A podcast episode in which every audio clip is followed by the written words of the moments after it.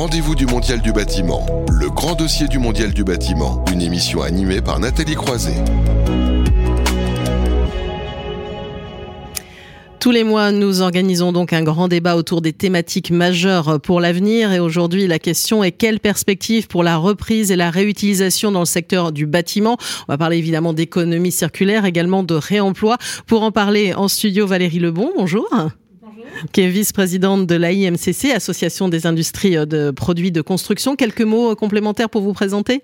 Oui, donc effectivement, je représente l'AIMCC, euh, qui est une association qui regroupe des organisations professionnelles euh, de fabricants de produits rentrant dans la production et dans la, construction. À peu près 7000 entreprises, plus de 450 000 euh, collaborateurs et plus de 45 milliards de chiffre d'affaires hein, en France, donc euh, des acteurs majeurs du bâtiment. Euh, je suis aussi bah, euh, salarié d'entreprise euh, dans la construction depuis plus de 20 ans. Donc le second œuvre est, un peu mon domaine de prédilection. Donc voilà, je suis ravie d'être là pour discuter de, cette, enfin, de ces thématiques importantes. Comme l'a souligné d'ailleurs Monsieur Garnier, la transition écologique est un sujet majeur et pas vu forcément comme une contrainte par les industriels.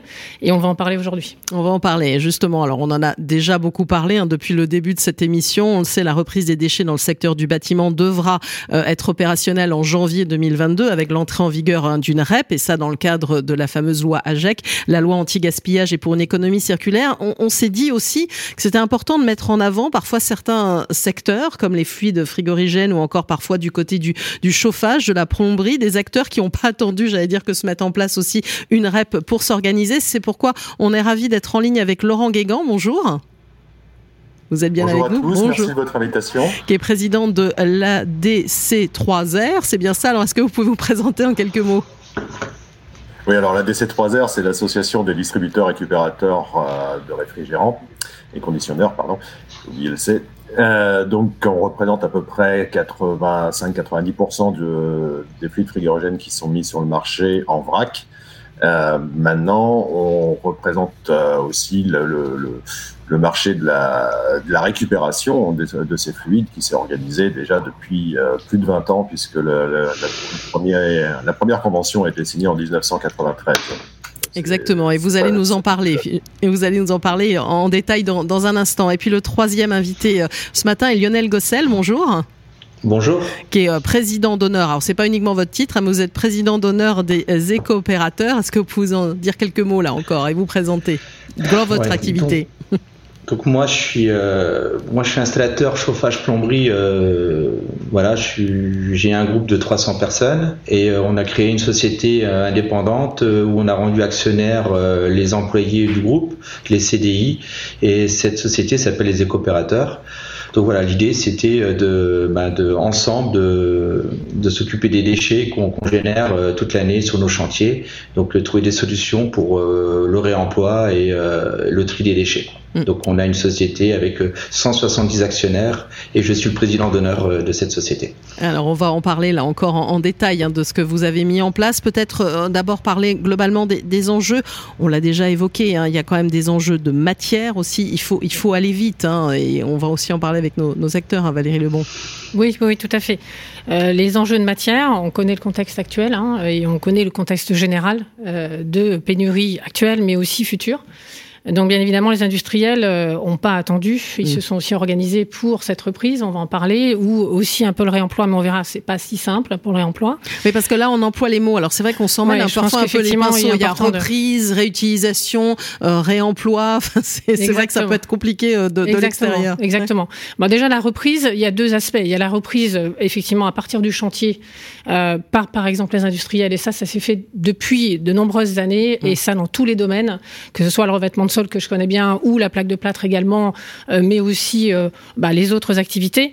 Maintenant, il y a aussi la reprise euh, du chantier vers et donc l'acheminement vers les sites, les sites de collecte et de retraitement et d'organiser cette filière. Et là, on rentre dans le bien évidemment le cœur du sujet de la REP avec la mise en place des éco-organismes qui vont mettre en place tout ce maillage, mmh. ces points de collecte pour pouvoir bah, organiser cette reprise et éviter.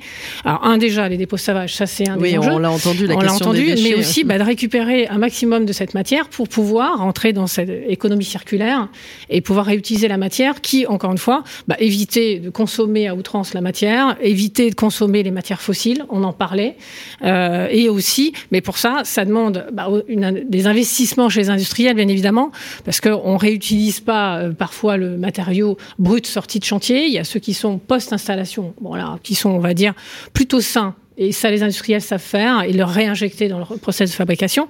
Il y a aussi ceux qui ont été utilisés post-utilisation et qui sont qui peuvent être, on va dire, comme on dit dans le, dans le jargon, un peu souillés par les produits de mise en œuvre. Et là, bah, il faut trouver des filières pour pouvoir les récupérer, les séparer. Et aussi, bah, on va dire, euh, il y a aussi la qualité du matériau. Il y a des matériaux, on est sur le bâtiment dans les cycles longs, euh, des matériaux qui ont été installés il y a 10-15 ans. Euh, quid de leur utilisation actuelle et future hein, euh, en termes de formulation, en termes de, de, de, capacité technique. Et là, on va aussi reparler du réemploi en disant on ne vend pas de la matière, on vend des solutions mhm. pour des usages dans des bâtiments. Euh, et donc, euh, voilà, il y a tout cet enjeu aussi de réutilisation, oui, mais dans des conditions garanties Exactement, des garanties. Il faut être sûr de la, la, technicité du produit, qu'il puisse encore être, s'il a déjà été utilisé pendant 10 ans ou 15 ans, est-ce qu'il va encore pouvoir durer longtemps? Il y a plein de questions et qui, qui sera garant de ça? On mm. connaît le, la notion d'assurance dans le bâtiment est importante et c'est normal. Donc, euh, donc oui, tout à fait. Alors on va voir un peu concrètement aussi comment justement des, filières avec nos deux autres acteurs ont pu déjà euh, s'engager euh, en, la matière, hein, c'est le cas de le dire. Laurent Guégan, vous l'avez dit, 1993, j'allais dire à l'époque on parlait pas d'économie circulaire hein, sur tous ces, ces sujets-là. Et d'ailleurs la France est un modèle mondial sur la gestion des fluides frigorigènes, il faut le dire, parfois il faut se féliciter, faire des petits cocoricots. Absolument, il faut le dire. Donc effectivement, euh, bon, vous avez tous entendu parler des, des CFC qui, qui euh, avaient un impact sur la sur la couche d'ozone. Et donc avant les mises en place de réglementations, que ce soit européennes ou euh, mondial, même s'il y avait certains protocoles qui avaient été signés en 87. Euh, dès 1989, les distributeurs ont commencé à mettre en place des, emballages de récupération pour permettre aux installateurs de, de collecter euh, les, les, déchets de fluides frigorigènes qu'ils qu'ils récoltaient. Et en 93, on a mis en place un accord volontaire qui était fait avec euh, l'ensemble des acteurs de la filière, c'est-à-dire de l'utilisateur final, les grands utilisateurs finaux, les installateurs, les distributeurs, les producteurs, mais également euh, nos, autorités, puisque la ministre de l'époque avait été signataire de le ministre de l'environnement était signataire de Ségolène Royal. De cette, Ségolène Royal, absolument, était signataire de cette convention qui a permis bah, la mise en place de cette filière récupération qui aujourd'hui fonctionne très bien, euh, puisqu'on récupère à peu près 70% de ce qui est récupérable. Alors pourquoi que 70% Oui, c'est ce que j'allais vous dire. Oui, on peut se dire qu'on peut toujours pousser beaucoup plus loin. Mais, oui, mais comme toute courbe, euh, vous savez que les derniers pourcentages sont les plus difficiles à atteindre. Après, bah, pourquoi 70% Parce que euh, il y a d'autres euh, d'autres éléments qui, qui rentrent en ligne de compte, comme malheureusement des, des, fuites accidentelles ou des, des, des comment dirais-je des collectes qui sont un petit peu anarchiques dans, dans certains cas, mais ça reste des choses marginales. Donc on a on a mis en place une filière euh, donc euh, avec euh, les distributeurs en point central puisque le fluide frigorigène avait deux sources d'entrée sur le territoire français. D'une part les fluides frigorigènes en vrac pour la partie de tout ce qui est chaîne du froid, les supermarchés, le commerce de proximité, la santé, etc. Mais également tout ce qui était ce qu'on va appeler les équipements préchargés, euh, qui sont, bah, dont vous parliez tout à l'heure, par exemple, qui est, euh, par exemple, les pompes à chaleur. Mmh. Euh, et donc, c'est vraiment tout le, tout, tout ce, ces points d'entrée euh, étaient avec deux axes fixes pour, euh, pour la mise en œuvre et pour la collecte, qui étaient les installateurs, euh, frigoristes et climaticiens notamment, et les distributeurs euh, qui, lorsqu'ils vendaient des, des, fluides frigorigènes, bah, avaient la possibilité de les collecter. Donc ces, ces distributeurs se sont organisés pour retraiter euh, et régénérer euh, les fluides frigorigènes ou les détruire lorsqu'il n'y avait pas de possibilité de remise sur le marché pour des différentes raisons, que ce soit pour des problématiques euh, réglementaires ou que ce soit pour des problématiques d'impureté que l'on pouvait trouver dans, les, dans ces gaz. Alors si je vous écoute bien, vous avez vraiment créé une filière et vous avez pu réussir à trouver un accord sur toute la chaîne du froid en vous auto-gérant.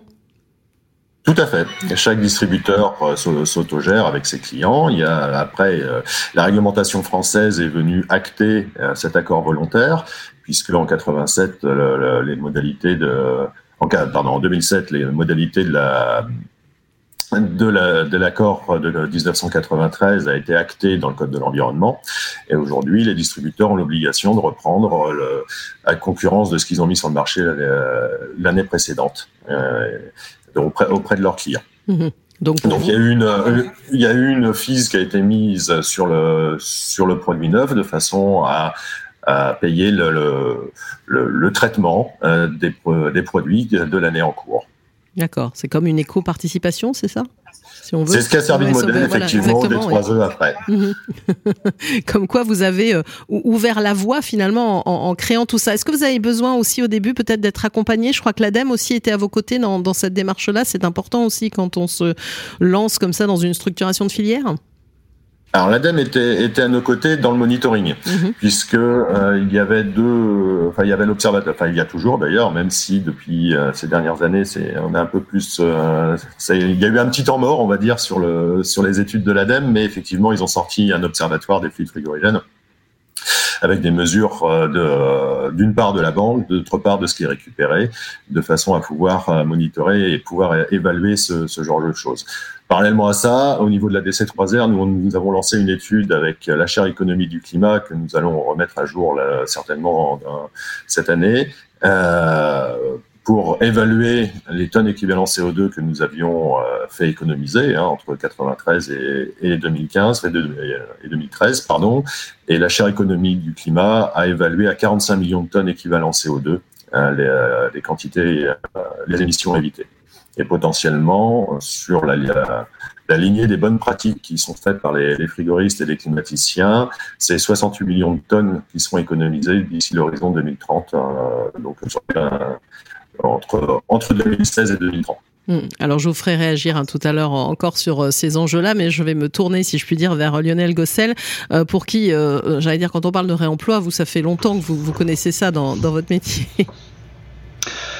Euh, oui, oui, oui. Alors longtemps, euh, on va dire longtemps parce que finalement le réemploi, on le réinvente pas. C'est moi, mon papa qui a été chauffagiste, et ben tout ce qu'il pouvait garder pour pouvoir réutiliser euh, en tant qu'artisan, je dis bien, hein, c'était une toute petite structure.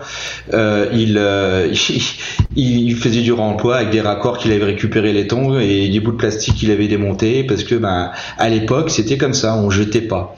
Et je pense qu'il faut qu'on a perdu un peu ces, ces bonnes manières, on va dire, de, de, de garder, de réfléchir un peu avant, avant de faire.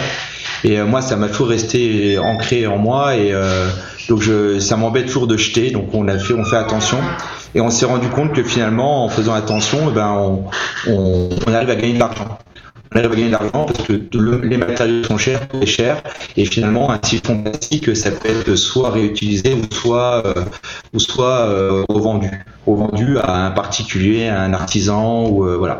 Donc là un peu l'idée de base c'est de ne pas jeter et de réfléchir avant de de, de, de jeter. Euh, le laiton ça coûte cher, le cuivre ça coûte cher, euh, euh, un WC qu'on démonte qui est quasiment neuf, qui a moins d'un an, pourquoi le jeter quand on fait des gros chantiers de réhabilitation? Donc on fait attention au moment du démontage pour pour qu'il soit eh ben, qu'on puisse le réutiliser éventuellement. Et grâce à ça, on a on a proposé sur des marchés d'entretien avec des bailleurs sociaux de, des tarifs au niveau de la maintenance et l'entretien, des tarifs d'occasion. Et, euh, à ma grande surprise, c'est que c'est que ça a été accepté, c'est-à-dire que on arrive à, faire de l'entretien avec des matériaux d'occasion dans nos métiers de, plomberie ou de chauffage. Voilà. Donc euh, il y a un client qui m'a posé la question, il me dit ouais mais Lionel, euh, le WC, tu vas pas mettre un WC d'occasion. J'ai dit quand vous changez de locataire, ça devient un WC d'occasion. Donc il n'y a, pas de raison. Le tout, c'est comme vous avez dit tout à l'heure, c'est avoir une garantie derrière, euh, mhm. euh, qu'il soit bien posé, euh, éventuellement nettoyé, bien sûr nettoyé et désinfecté s'il faut. Voilà, il y a toute une démarche à avoir, mais il y a une grosse économie au, au bout. Et ce qui est intéressant, c'est que vu que c'est de la maintenance, c'est que il faut savoir que les charges locatives sont indexées par rapport aux, aux dépenses de maintenance. Donc tout le monde est gagnant. C'est-à-dire que jusqu'au bout, le, locataire, euh, euh, sa charge va diminuer parce que le coût, euh, le coût de la maintenance va diminuer aussi. Mhm. Donc voilà. Donc voilà. Mais seul, seul, ça marche pas. Donc il faut. D'où on a créé les éco-opérateurs. C'est un travail de fourmi. Voilà, ce sont des ouvriers qui récupèrent voilà du matériel de chauffage, de plomberie, des lavabos, des éviers, des chaudières. Il peut, il peut tout y avoir évidemment des, des, derrière tout ça. Mhm. Ouais, c'est ça, des mécanismes de. Euh, et euh, donc, on a mis en place tout un système grâce au numérique, hein, parce que pareil, donc on a une start-up aussi dans notre groupe qui a développé un logiciel d'intervention. Et ce qui est intéressant, c'est que euh, chaque ouvrier a la possibilité de dire, bah là, je vais démonter un lavabo qui a moins d'un an. et donc, on a une traçabilité qui se met en place, un état des lieux qui est fait. le banc d'essai, finalement, il est, il est, il est fait sur place. Et limite, on peut même quasiment déjà le vendre avant de l'avoir démonté, quoi. Limite. Hein. Euh, là un peu, mais ça, ça marche grâce au numérique. Mhm. Donc euh, il y a tout ces, ces, cette action numérique, euh, occasion, réseaux sociaux, éducation, bien sûr, savoir-faire. Quand tu démontes, au lieu de donner un coup de masse pour démonter ton lavabo, et eh ben tu dévisses les deux boulons et puis tu le démontes proprement pour pas pour pas le casser, quoi. Mhm. Voilà. Et alors, tout à l'heure, vous parliez de proposer des, des, des matériaux d'occasion, par exemple, parce que vous travaillez avec des bailleurs sociaux, c'est ça? Alors, moi, il y a plusieurs filières de, de, de revente. Hein. C'est-à-dire que nous, dans notre groupe, on a des gros contrats d'entretien avec les bailleurs sociaux, donc euh, des, gros, des, gros, acteurs euh, locaux. Où nous, on fait le quart nord-est. Hein. On va de, de, Strasbourg à, à Metz. À... Donc, euh, sur nos contrats euh, qu'on a de 4 ans ou de voilà, de, maintenance, on propose un deuxième tarif d'occasion. Donc euh, euh, ça leur permet bah, d'acheter moins cher et, et, on rentre vraiment dans le réemploi. Euh, voilà. Et des fois, ça vaut le coup de poser l'occasion si l'immeuble est rénové un an après ou deux ans après. Pourquoi poser un, un lavabo qui va être cassé parce que dans, dans, un an ou changer dans un an parce qu'il y a une grosse réhabilitation générale de l'immeuble où là, euh, bien sûr, tous les éléments sont neufs. Mmh. Euh, voilà, c'est comme des tableaux électriques. Euh, des fois, il y a des tableaux électriques qui ont été changés euh, avant la réhabilitation générale. ben, on, les garde, on démonte, on les garde, et puis ça nous permet de faire la maintenance avec des tableaux électriques. Un disjoncteur, c'est un disjoncteur. Pourquoi le jeter? Pourquoi le jeter? Et voilà. Et on est venu un peu euh, des mauvais élèves, c'est-à-dire que on réfléchit pas avant de travailler. C'était euh, euh, l'abondance des choses, l'abondance des matériaux. Et je pense que moi, je mets ma casquette d'installateur. on a une rééducation à avoir en tant qu'installateur. C'est comme les chutes. réfléchir pour utiliser moins de, de avoir moins de chutes, c'est important. Voilà. Alors maintenant, on a des outils pour le faire. Je pense que le BIM, euh, le BIM, euh, ça va être quelque chose d'important. Ça, nous, ça va nous permettre de rentrer dans du détail pour avoir moins de chutes. Euh, ça va nous permettre aussi d'avoir une traçabilité des matériaux. Euh, je crois beaucoup au BIM, mais je crois beaucoup à la préfabrication aussi. C'est-dire que plus qu'on va travailler, dont on parle régulièrement dans, dans, cette émission, on va encore en parler en, faisant, en voyant le baromètre hors site. Donc, vous voyez. Hein. Mm. Faut savoir que nous, on a deux gros ateliers de préfabrication et on préfabrique tout. C'est-à-dire que le moindre évier, la robinet est montée chez nous, le moindre, euh, la moindre soudure est faite chez nous, le chanvrage, le robinet est serré chez nous, euh, ce qui nous permet bah, de gagner du temps Déjà aussi, si on peut parler d'écologie, euh, on est moins sur la route parce que ben, moins d'ouvriers sur le chantier vu qu'on fait plus en atelier, euh, moins on est plus en sécurité et surtout ben, moins, de déchets, c'est-à-dire que les déchets sont, euh, maîtrisés chez nous dans nos ateliers. Et donc ça nous permet de bien mettre les cartons avec les cartons, de bien mettre le, polystyrène, de revendre le carton, chose qui est beaucoup plus complexe sur un chantier où on n'a pas de place, où il y a que des bennes, où l'accès est compliqué.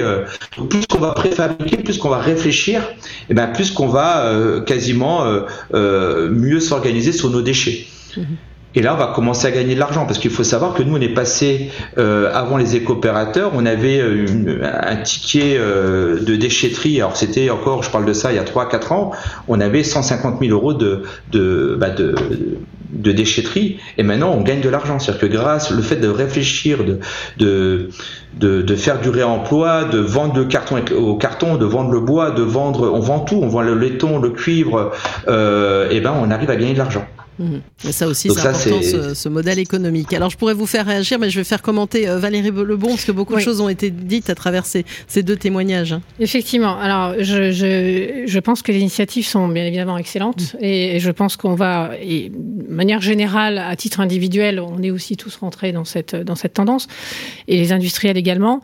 Maintenant, il y a des notions, effectivement, dont on a parlé, la, euh, la traçabilité. Je pense que mm. c'est important, du cycle de vie du produit. Alors, et, et de pouvoir se dire, effectivement, pour un chantier qui va être en, pré-rénovation pendant une certaine durée, d'avoir un, un matériau d'occasion et on reviendra, j'imagine, sur la notion de garantie. Et ce mmh. serait intéressant d'avoir la réaction euh, par rapport à ça. Bien sûr. Euh, mais aussi la traçabilité, c'est-à-dire euh, d'où vient le produit, qui, comment il a été mis en œuvre. Pour des sanitaires, c'est des choses peut-être, peut-être, on va dire, assez intuitives et des choses euh, qu'on peut euh, expertiser assez rapidement.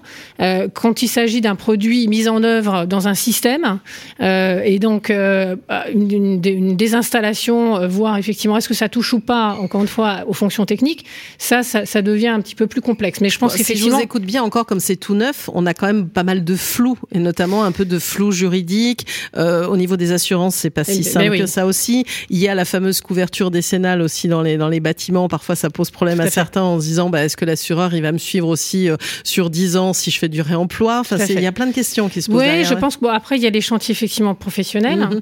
euh, mais après il y a toute la partie rénovation euh, sur des chantiers individuels et donc pour, pour pour les personnes, pour les artisans, où là, si à partir du moment où l'artisan va aussi prendre en charge cette garantie et, et va s'assurer de la bonne mise en œuvre, là, je pense que c'est effectivement toute une partie du, du, du marché qu'on peut adresser assez rapidement, encore une fois, avec certains éléments de la construction, pas tous. Euh, on a des initiatives hein, dans le sol, par exemple, et là, même à, à l'échelle d'un bâtiment rénové, euh, de euh, moquettes, par exemple, qui mmh. sont aussi récupérées dans certaines zones non utilisées ou peu utilisées, mais là, c'est pareil. Mmh. Il faut qu'un organisme tiers puisse évaluer cette, ce sol, ses caractéristiques, et voir bah, dans quelle mesure il peut être, elle peut, elle peut être. Euh, c'est pour ça que de nouveaux, acteurs, de nouveaux acteurs voient le jour. On voit aussi les acteurs de l'ESS qui sont engagés, l'économie sociale et solidaire aussi, qui peuvent travailler Exactement. conjointement avec les acteurs voilà. du bâtiment. Après, je pense qu'il y a des initiatives peut-être plus euh, euh, qui, les unes à côté des autres, vont peuvent faire, peuvent faire, peuvent aussi faire la différence.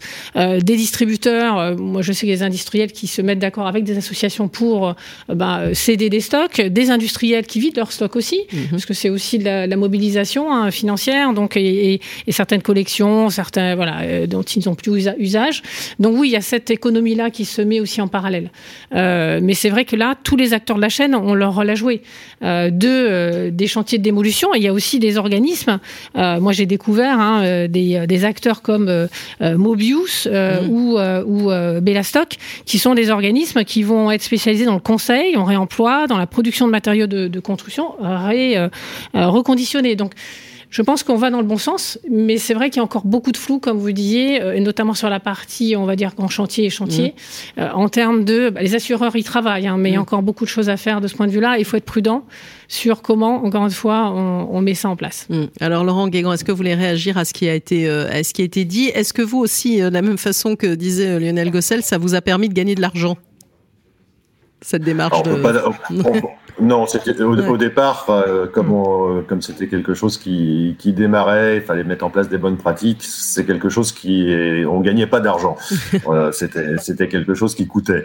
Maintenant, c'était, euh, on est dans une profession qui est qui est quand même consciente des impacts de ces produits et l'objet de la profession. Je pense qu'on est tous euh, tous aujourd'hui conscients qu'on a on a besoin de prendre en charge nos déchets et c'est vraiment quelque chose qui est important. En revanche, ça a permis de répondre à d'autres d'autres problématiques. Alors j'entendais parler tout à l'heure de la garantie. Effectivement, mm.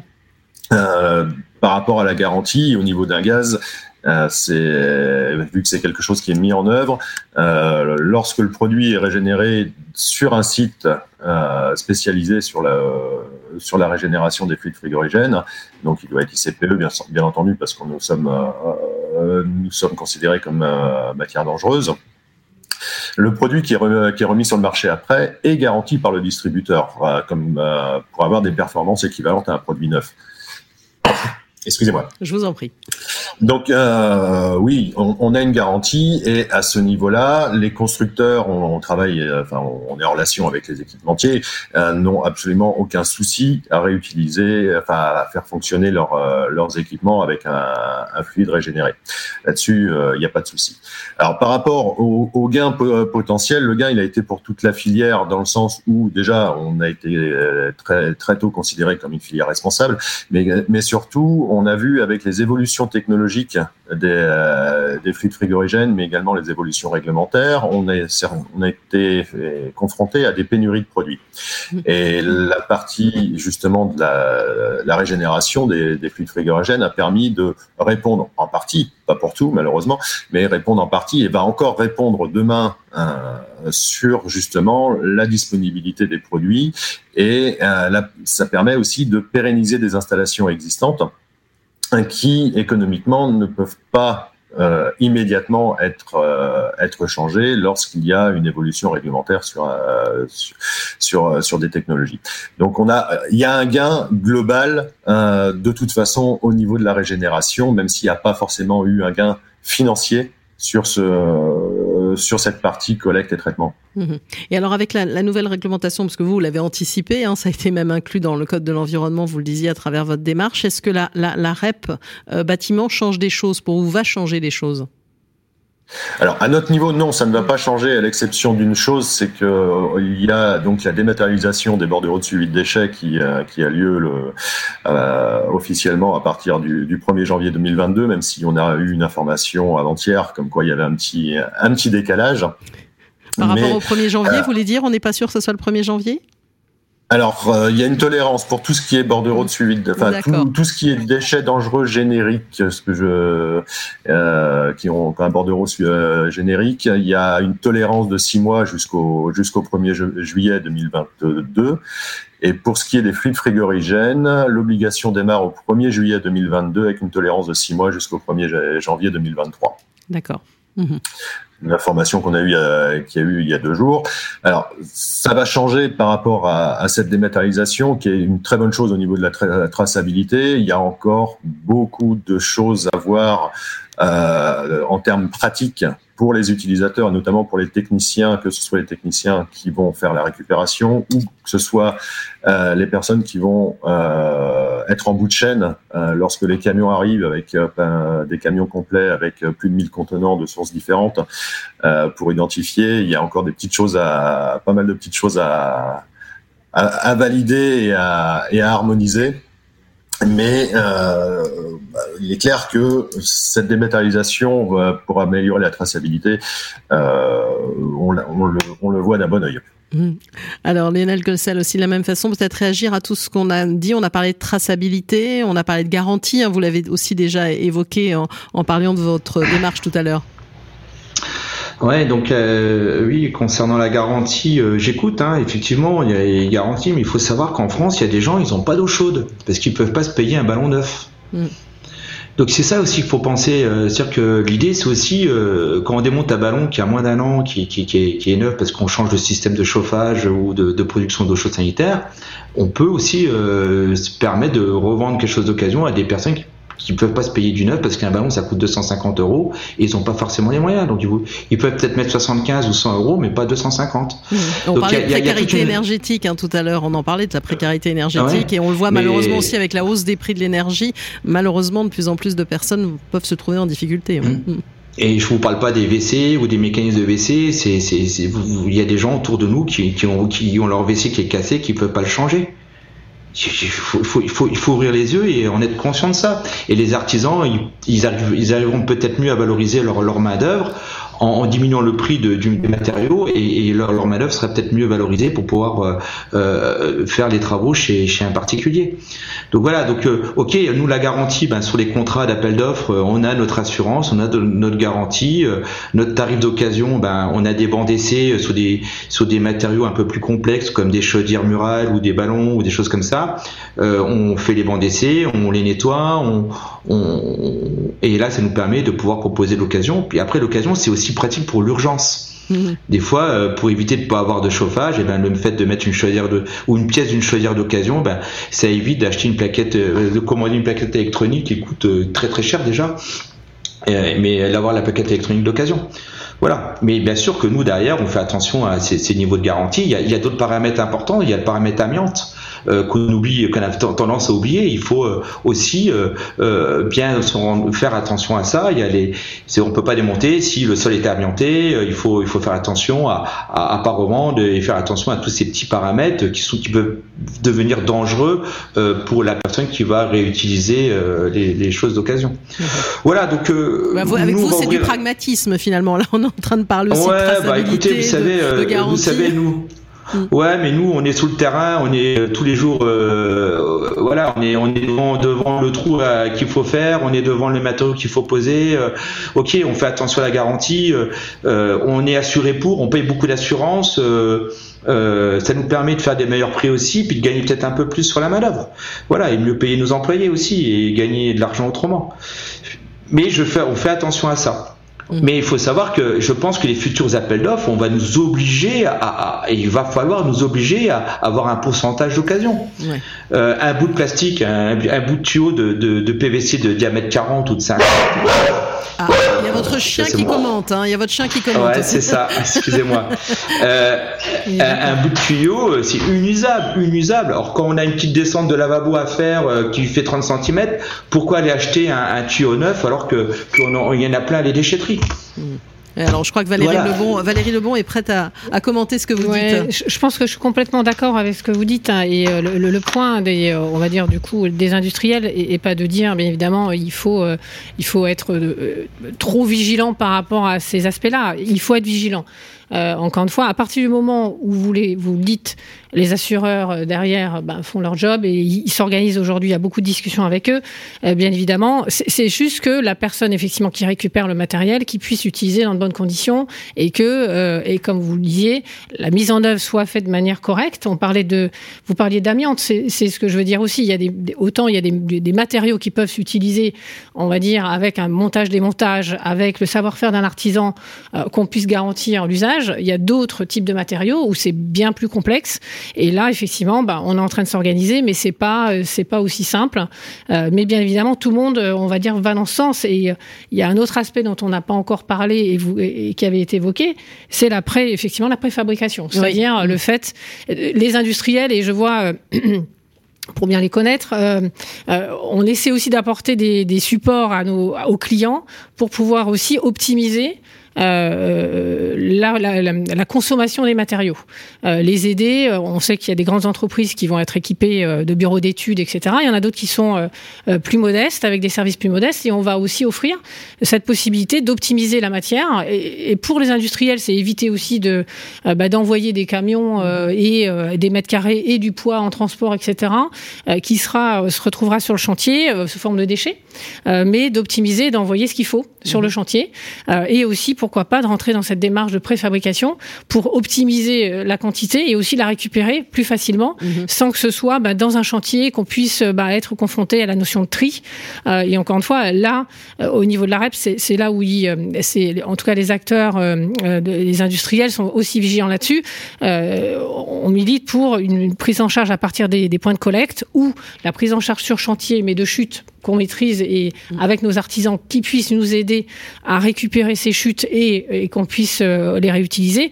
Euh, maintenant, il y a aussi la maîtrise d'œuvre et la maîtrise d'ouvrage qui ont leur rôle à jouer sur euh, ben, cette prise en charge, ce tri sur chantier et l'acheminement au point de collecte. Mm-hmm. Et ça, ça va être aussi, encore une fois, on est tous acteurs sur cette, dans cette chaîne-là. Tout le monde va avoir son importance et il faut travailler de concert, que ce soit les industriels, toute la chaîne de valeur, les industriels, les distributeurs, maîtrise d'œuvre, maîtrise d'ouvrage et bien évidemment les artisans et bien évidemment le, aussi le consommateur final, hein, celui qui va se retrouver à faire euh, la rénovation chez, chez, lui seul. Il y a aussi toute cette partie euh, euh, je fais moi-même hein, mmh. et, et comment il va être responsabilisé. Je pense que de ce point de vue-là, c'est peut-être plus plus facile parce que la sensibilisation du, du, euh, du consommateur aujourd'hui ça touche tous les domaines. Donc euh, le bâtiment, on sait, c'est quand même des déchets assez euh, volumineux, assez lourds. Aujourd'hui, il y avait cette contrainte de se dire, bah, je, pour, pour, les faire récupérer, ça me coûte beaucoup d'argent. Maintenant, ça va être repris gratuitement. Mmh. C'est tout l'enjeu des éco-organismes et de la RAP qui se met en place. Et, et vraiment, encore une fois, c'est beaucoup beaucoup d'énergie qu'on doit mettre dans les dans les mois et les années à venir, mais qui sont évidemment nécessaires et, et, on est tous engagés dans, dans, ce, dans cette voie. Alors vous êtes en train déjà de parler des perspectives parce que c'était le dernier tour de table que je voulais faire parce qu'on pose cette question quelle perspective pour la reprise, la réutilisation, le réemploi dans le secteur du, du, bâtiment? On va se dire quelque part comment faire aussi pour accélérer le mouvement. On a deux pionniers là quelque part qui, qui ont témoigné. Euh, vous répondriez à cette question de quelle façon, euh, Laurent, Laurent Guégan? Comment vous les voyez ces perspectives? Et faire en sorte que les choses s'accélèrent encore plus? Les perspectives, déjà, on a des bons signaux parce que on voit. Alors, je vais parler de, de ce que je connais le plus, qui est le monde du froid et de la climatisation. On voit qu'aujourd'hui, certaines marques commencent à communiquer sur le fait qu'ils utilisent dans, en tant que réfrigérant, des réfrigérants euh, régénérés. Mmh. Donc, euh, au niveau des perspectives, c'est plutôt plutôt une très bonne chose. À ce niveau-là, c'est un bon signal. Ça veut dire que on va sensibiliser à la fois l'installateur, qui l'est déjà beaucoup, mais on va également sensibiliser l'utilisateur. Et ça, c'est un point, c'est un point très très important. Euh, après, il y a un point qui est euh, dont on n'a pas parlé, qui est, qui est aussi important, mais euh, votre votre autre intervenant la, la, euh, en a parlé, mais pas forcément le détaillant, dans le sens où la collecte sélective pour permettre la, la récupération, le réusage, le, recyclage, la régénération euh, est très importante. Et effectivement, avoir des points de collecte euh, nombreux et faciles d'accès, c'est quelque chose. C'est l'objectif de la REP d'ailleurs, qui réfléchit au maillage territorial et à la proximité aussi de ces, ces points de collecte, hein, évidemment. Mm. Oui, oui c'est quelque chose d'essentiel. Donc au niveau de la, des perspectives, c'est on, va aller de plus en plus de toute façon euh, sur euh, sur l'obligation d'utiliser des produits qui sont euh, qui sont d'origine d'origine recyclée ou, ou régénérée en tout ou partie. Mhm. De toute façon, parce que c'est c'est ça de produit neuf qui est moins enfin qui est moins produit justement. Mmh. Lionel Gossel, aussi un, un, commentaire. Vous m'aviez dit aussi que tous ces sujets-là, c'est vraiment aussi un état d'esprit à changer, mais qui est en train de changer. Oui, oui, je pense que c'est état d'esprit. Je pense que dans, le, dans les, je pense que au niveau des écoles, des CFA, il faut, il faut commencer à, à expliquer, à éduquer, à donner de la valeur aux choses aussi. C'est sûr que souvent les, les gens de terrain n'ont pas vraiment aussi cette notion de valeur à l'école. Leur expliquer que en changeant de geste, on peut gagner de l'argent, on peut moins en dépenser surtout. Euh, donc ouais, c'est toute une éducation. Et maintenant, il y a aussi des facilités. Je reviens avec le côté numérique. Euh, on le voit bien avec le Bon Coin, euh, avant d'acheter maintenant, ou, avec les, vêtements, euh, les, les, les, jeunes, ils ont plus tendance à aller chercher des vêtements d'occasion que du vêtement neuf. on le voit bien avec les meubles ou les choses comme ça dans le Bon Coin, où on va plutôt aller voir si ça existe d'abord, si on n'a pas quelque chose d'occasion à côté de chez nous avant de l'acheter neuf. Donc voilà, donc dans nos mondes du bâtiment, plomberie, chauffage, électricité, on peut avoir les mêmes démarches grâce au numérique. Nous, on ouvre un magasin d'occasion à Metz on ouvre 300 mètres carrés euh, euh, à côté d'un de, de, gros magasin distributeur de, matériaux de chauffage. Donc je pense que l'artisan, ben, peut-être qu'il va venir nous voir pour acheter un mètre de PVC avant d'acheter une barre complète euh, chez notre voisin. et ça lui coûtera beaucoup moins cher. Et puis le, le, je pense que dans le réemploi, il y a le côté conseil qui est important. donc c'est la communication, le conseil, où on peut échanger entre nous, entre artisans, entre, entre, entre voilà, entreprises. Et le, le de pouvoir mettre en réseau euh, nos matériaux, euh, on va pouvoir euh, partager. voilà, donc on rentre dans un monde moderne où on peut mieux communiquer et je crois que c'est notre avenir. L'avenir, c'est ça, c'est mieux communiquer et, échanger notre savoir-faire. Quoi. Mm. Alors Valérie Lebon, en, conclusion, que diriez-vous à, cette table ronde? Alors, je, je, voulais aussi peut-être introduire la notion, pour, pour conclure, d'éco-conception. Parce qu'il y a aussi, quand on parle de perspective, euh, c'est euh, faisant en sorte, et les industriels y travaillent depuis de nombreuses années, à concevoir des produits qui soient facilement démontables, mmh. euh, séparables. ça, c'est une première chose. et deux, travailler avec ceux qui mettent en œuvre, parce que c'est souvent des systèmes, quand, fois, on en parlait. Donc, travailler de concert pour travailler à cette, à ce, cette désinstallation facile. aussi des bons matériaux parce que ce qui va être recyclé demain devrait être de bonne qualité. Euh, et ensuite, je finirai par aussi, en tout cas d'un point de vue des industriels, euh, les calendriers, on l'a vu, sont très courts. Euh, les lois arrivent. Alors, Parfois, elles sont pas encore. Parfois, elles bousculent un peu. Elles bousculent. Alors c'est bien parce qu'il faut accélérer. On a vu, il y a une démarche volontaire. Certains se sont dit aussi quand la REP est arrivée, attendez, nous on sait faire, on, sait déjà faire. Pourquoi on nous impose entre guillemets une démarche alors que finalement, on le voit souvent, la réglementation fait beaucoup bouger les lignes, hein, même s'il y a des pionniers. Hein. Exactement alors déjà, elle est nécessaire et effectivement, elle s'accélère et c'est vertueux. De toute manière, il fallait y aller et je pense que c'était urgent de, de, réagir. Maintenant, il y a un certain nombre de lois qui ne sont, qui arrivent les unes après les autres. Je pense que le travail de concert entre euh, l'administration, les sénateurs, euh, les décideurs et euh, aussi ben, les artisans sur le terrain, euh, les professionnels, les industriels est important pour pas que ben, les lois se télescopent aussi, parce qu'on mhm. a aussi des lois qui arrivent mais qui déjà questionnent celle qui a été votée il y a, il y a quelques mois, parce que l'échelle, à l'échelle d'une industrie, bah, il faut aussi des ressources. Euh, humaine, euh, financière, pour bah, changer les, euh, les, moyens de production, insérer, on va dire, tous ces moyens de récupération dans les chaînes, les lignes de production. Et ce qui veut dire que, bah, la, compétitivité, que la compétitivité doit rester aussi importante bah, pour qu'on on préserve aussi nos emplois mmh. sur le territoire. Donc peut-être aussi un petit message à se dire travaillons plus en main dans la main, euh, et, et, notamment sur la notion de calendrier, qui encore une fois, on ne remet pas en cause le fait qu'il faille aller vite, mhm. mais pour prise en compte aussi, bah, et, et, que la, la, compétitivité des entreprises soit aussi euh, préservée pendant, pendant cette période d'évolution et de changement. Voilà, et voilà. pouvoir évidemment euh, se, euh, se, travailler, on va dire, les, les, les, uns avec les autres. Merci Exactement. beaucoup euh, à vous pour Merci votre pour l'invitation. commentaire. Valérie Lebon, vice-présidente de l'AIMCC, également à Laurent Guégan, le président de ADC 3R, et puis Lionel Gossel, le président d'honneur des éco-opérateurs. On a bien compris hein, comment finalement bah, ces sujets-là n'allaient cesser d'évoluer. Bon, pour le moment, le réemploi, c'est encore minime hein, dans tout cet univers-là, mais on est sûr que beaucoup de choses vont, vont bouger. Oui. Merci beaucoup à vous pour votre témoignage. On va marquer une courte pause et on va s'intéresser à la rénovation énergétique dans les territoires avec un zoom ce mois-ci sur la région Centre-Val de Loire et les matériaux biosourcés. Les rendez-vous du Mondial du bâtiment. Grand dossier du Mondial du bâtiment, une émission à retrouver et à réécouter sur le site de Bâti Radio.